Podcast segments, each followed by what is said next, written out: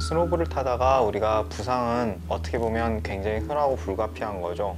어, 부상을 당했을 때 어떻게 하면 어, 가장 잘 대처할 수 있는지 그걸 한번 알아볼게요. 자, 첫 번째로 여러분이 명심하셔야 될 것은 어떠한 종류의 부상을 당하든 가벼운 거든 큰 거든 병원에 가보셔야 된다는 거죠. 어, 우리가 실제로 통증을 많이 느끼지 않는 경우에도 벼가 부러지는 골절이 있을 수 있고 인대가 끊어지는 인대 파열이 있을 수 있어요.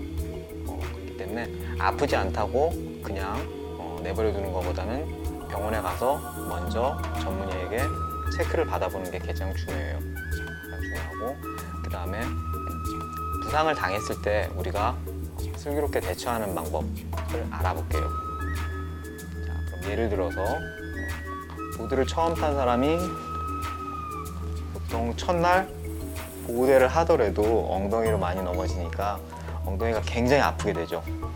이런 것을 의학적으로는 타박에 의해서 어, 종창이 온다고 그러죠. 어, 한쪽이 이렇게 붓는다든지 붓는다든지 해서 어, 멍이 들거나 아니면 크게 부어올라서 잠을 못잔 정도로 열이 나고 욱신욱신하다라고 예를 들면 열이 나고 욱신욱신하면 냉찜질이죠.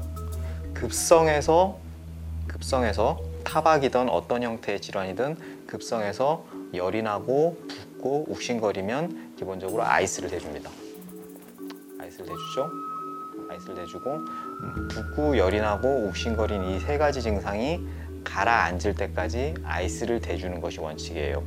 그렇지만 너무 한 번에 오랫동안 아이스를 대게 되면 어, 그 부분이 너무 차가워져서 혈액순환이 오히려 방해될 수 있으니까 어, 1시간 정도 아이스를 대고 조금 쉬었다가 다시 열이 나면 어, 1시간 정도 다시 아이스를 대주는 이런 형태의 패턴으로 음, 부은 것을 가라앉혀 주는 게 좋아요. 부위는 엉덩이든 무릎이든 다른 신체 어떤 부위라도 상관없겠죠?